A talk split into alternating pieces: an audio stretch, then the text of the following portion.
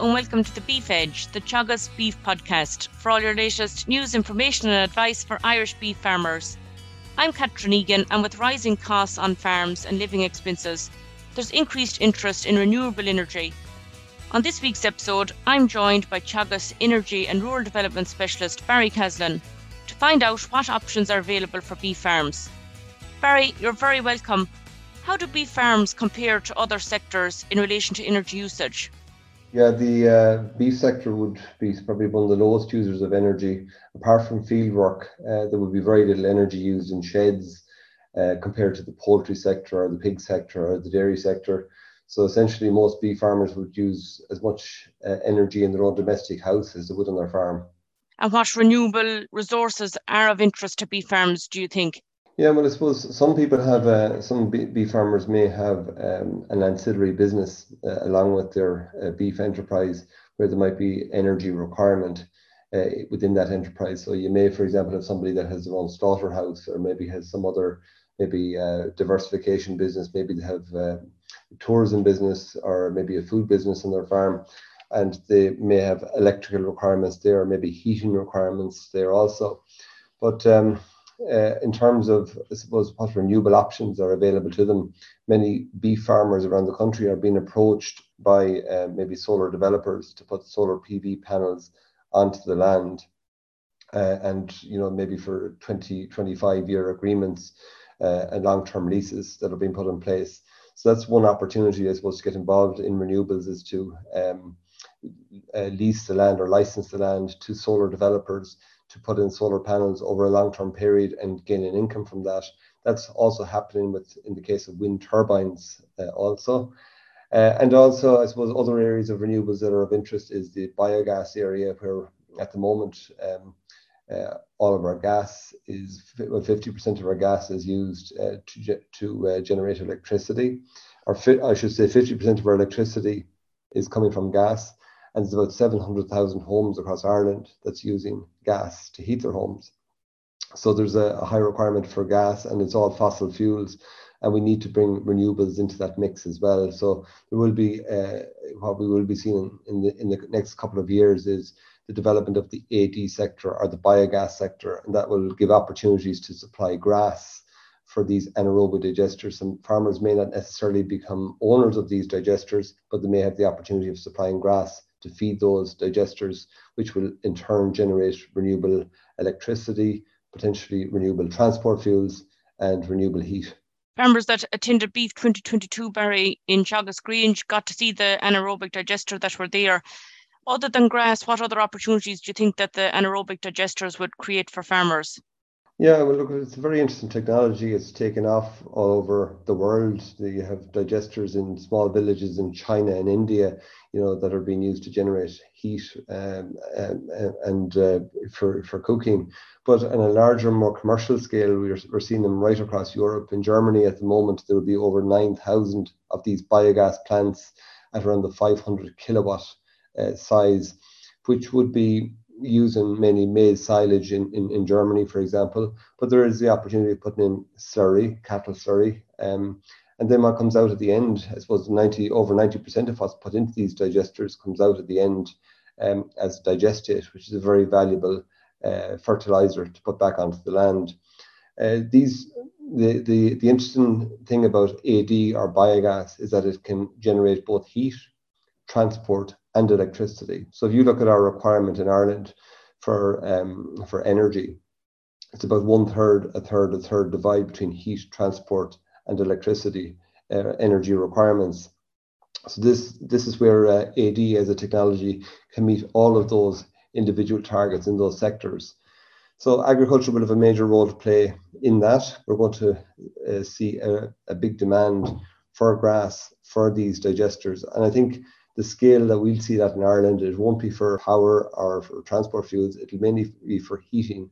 So what we'll probably see is raw biogas that is generated through an, an anaerobic digester being upgraded or cleaned, that that gas will be cleaned into what's called biomethane.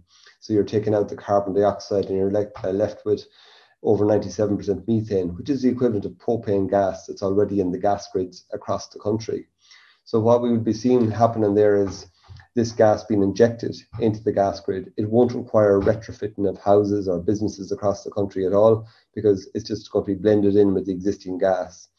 Um, so this this is where agriculture will have a major role to play in terms of supplying those feedstocks. It won't happen unless we get those feedstocks. We could look at other feedstocks such as, you know, food waste, could be any kind of organic material uh, can be used in these digesters, but ideally grass silage, um, maize silage, uh, slurry, ideal feedstocks for it, and they'll be the main feedstocks that will be used as grass and slurry in, in the planting range. So huge opportunities there. But in relation to the solar PV panels that you mentioned, they've created some interest in the past number of years. And as you mentioned, farmers have been approached to use their land. What should farmers consider before going down this route? Yeah, I suppose there's a there's a lot to, to take take on board uh, when you are being approached in that kind of a situation because there will be taxation issues that you'll have to consider. So I always say it's very important to talk to your tax consultant or your accountant before you make this decision because at the moment there's no issue in terms of uh, agricultural relief, for example, and the use of the land. But who knows, maybe in a, in, a, in a few years' time that could all change. So, in terms of who owns the land at the time of signing the lease, uh, the option agreement and the lease agreement and the heads of terms, which is all, um, I suppose, new to farmers to have to be um, uh, dealing with the, this type of terminology. And, you know, it's very important to cons- consult your solicitor about this also, because again, you're signing up to something here that's going to be 20, 30 years on your farm. Uh, and you know you want you don't want to I suppose sign something that's going to impact or have an impact or a consequence for the next generation.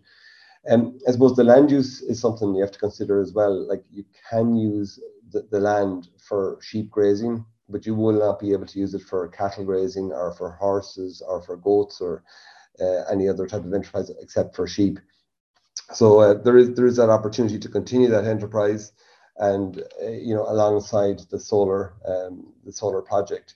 Um, and that would have to be written into the lease agreement, the long-term lease agreement, that you would have the right to graze that land uh, over the lease period uh, with with your own sheep.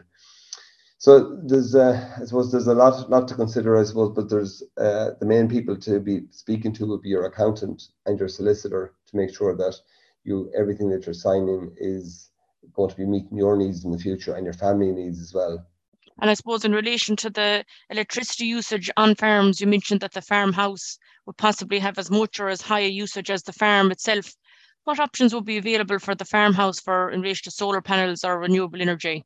Yeah, I suppose um, what's really coming fast down the tracks here is the micro generation scheme, and, and this is uh, um, support to export excess electricity back to the grid. So on, on a farm situation, if we start with that, there is the possibility of putting on, on solar PV on a small scale, maybe up to 11 kilowatts, maybe up to, um, uh, depend, depending on your demand. And this is important that you'd actually look at what the current demand is, whether it's on the farm or whether it's in the house, and size the panels appropriately. The thing about solar is it generates electricity when the sun is shining, just like wind generates electricity when the wind is blowing. So they're intermittent technologies, they don't produce it continuously. Um, so some people may want to consider battery storage, uh, whether it's on the farm or in the domestic house, to store that excess electricity at times of the day when it's being generated and you can't actually use it. So that would be important to consider. Um, so uh, batteries are quite expensive. Um, and they, uh, there are grants available for batteries and for the solar PV through the TAMS grant for the farmyard side of things. But that TAMS grant is not available for the domestic dwelling house. There are separate grants available for the uh, for the domestic dwelling house through SEAI, um, and they're available. They they're tiered grants, so they're starting off at a higher level and coming down to a lower level each year. So I think it's to encourage people to win that bit earlier rather than putting it on the long finger. So those grants will decrease year on year. Um, the is there is the possibility as well of exporting uh, excess electricity back to the grid and I suppose um, uh, obviating the requirement for any battery. So that would mean that you can sell at the market rate back to your electricity supplier. So if you're with Pinergy or if you're with uh, Arden Energy or SSE or some of these different electricity suppliers, you would have to negotiate a deal with them as regards what price, and they're all actually putting out their prices uh, at the moment as regards what they're offering for any excess electricity. And the interesting thing, Catherine, about it is that the market rate of electricity has gone up phenomenally in the last 12 months due to geopolitical issues across the, the, the, across the world and especially across Europe at the moment. So we've seen it gone from five cent per kilowatt hour um, last year to over 17, 18 cent per kilowatt hour at the moment. So this means that um, you are getting a much higher price for the excess electricity that you're exporting back to the grid. Now that could change if electricity costs come back. Those prices per kilowatt hour could come down um, proportionately with the with with the wholesale market prices coming down. But I suppose in the short term to medium term, it's looking as if electricity prices are going to remain high, especially as we go into this winter. Uh, because as I mentioned earlier, 50% of our electricity in Ireland is produced from gas, and gas prices are very volatile across Europe at the moment and are expected to possibly go even higher into this winter, which will not only increase the heating costs for those 700,000 homes in Ireland, but will increase the electricity costs for all houses and businesses in Ireland. And I suppose that's why so many people are looking at solar PV as a technology. It is important though that you size the solar PV panel uh, to this to your meeting demands. Uh, it's very very important that you don't oversize them because each kilowatt of PV that you put on the roof, it's going to cost you know over maybe 1,300 euro per kilowatt, and there are economies of scale there that determines uh, you, you, know that they get cheaper. I suppose the bigger that that you get. There, there's a lot of um, people approaching these companies at the moment. Uh, there are different technologies out there as well. There's different stand, uh, quality of technologies out there as well that people need to be aware of also. Uh, some are obviously better than others. It's like buying anything these days. You know, you'll get higher quality products and lower quality products. And it is important that you do your research and that you're happy that what you're getting is going to meet your requirements and will be of the quality and standard um, that, that, that, that, that you would expect. And in relation to the grants that you outlined and the different types of solar panels, etc., that are available for listeners that might be interested in some of these options that you outlined, where can they get more information? Yeah, I think the, eh, the, the Sustainable Energy Authority of Ireland have a lot of information on their websites under the microgeneration support scheme. So to, to look up the microgeneration support scheme, there are one-stop shops. Uh, there's about eight different one-stop shops. So if you Google those one-stop shops around the country, you'll see who's uh, who's supplying information as regards retrofitting houses, as regards uh, solar PV, and opportunities there. For the larger projects, you know, many people are being approached, you know, for um, for to put solar PV, for example, on maybe 20 acres, 30 acres. Many people are being approached, but there is the possibility of just doing a Google search of what companies are out there who are, uh, you know, operating in this area of large-scale renewable electricity support scheme type projects. So there's different levels of support, Catherine. The larger projects are supported to the RES scheme, the RESS, Renewable Electricity Support Scheme. That's where you have maybe 20 or 30 or hundreds of acres covered in solar panels or uh, large areas covered in the likes of wind turbines. And then you have the TAMS support scheme to the Department of Agriculture that supports on farm uh, solar PV at the rate of 40%. And then there's 60% available for the young farmers uh, for putting in the solar PV panels, and that's up to 11 kilowatts. Uh, so you'll find information on that on the Department of Agriculture TAMS support uh, website. And then for the domestic, um, you know, most of the solar companies that are installing these, they they uh, fill out a lot of the paperwork in relation to the exporting back to the grid. Um, so, the, but to get the independent information on it, you would again look at the SEAI website under the micro generation support scheme. That's great, Barry. And you also lead the Farm Options Diversification course with the regional coordinators across the country. When do you expect those to be running? We will be um, having details of those at the National Ploughing Championships this year. And um, the, so we're going to have one in all uh, regions across the country. And I suppose, really an opportunity for farmers to look at their existing business and to see where the opportunities are to diversify into a new area. Diversification really isn't for everybody, but there are some farmers that maybe their sons or daughters or maybe a family member who may consider doing something with the land or maybe the buildings to generate a new business and a new income stream. So that's what the, the options, the farm business options uh, training courses is all about. They run over five different nights and they'll be in different locations. So what I would say is to contact your local Teagasc office and to speak to the the options coordinators there uh, about dates that they're going to be setting in your local region of, over the and they'll be running from October to December of this year. Thanks, Barry. Pleasure, Catherine.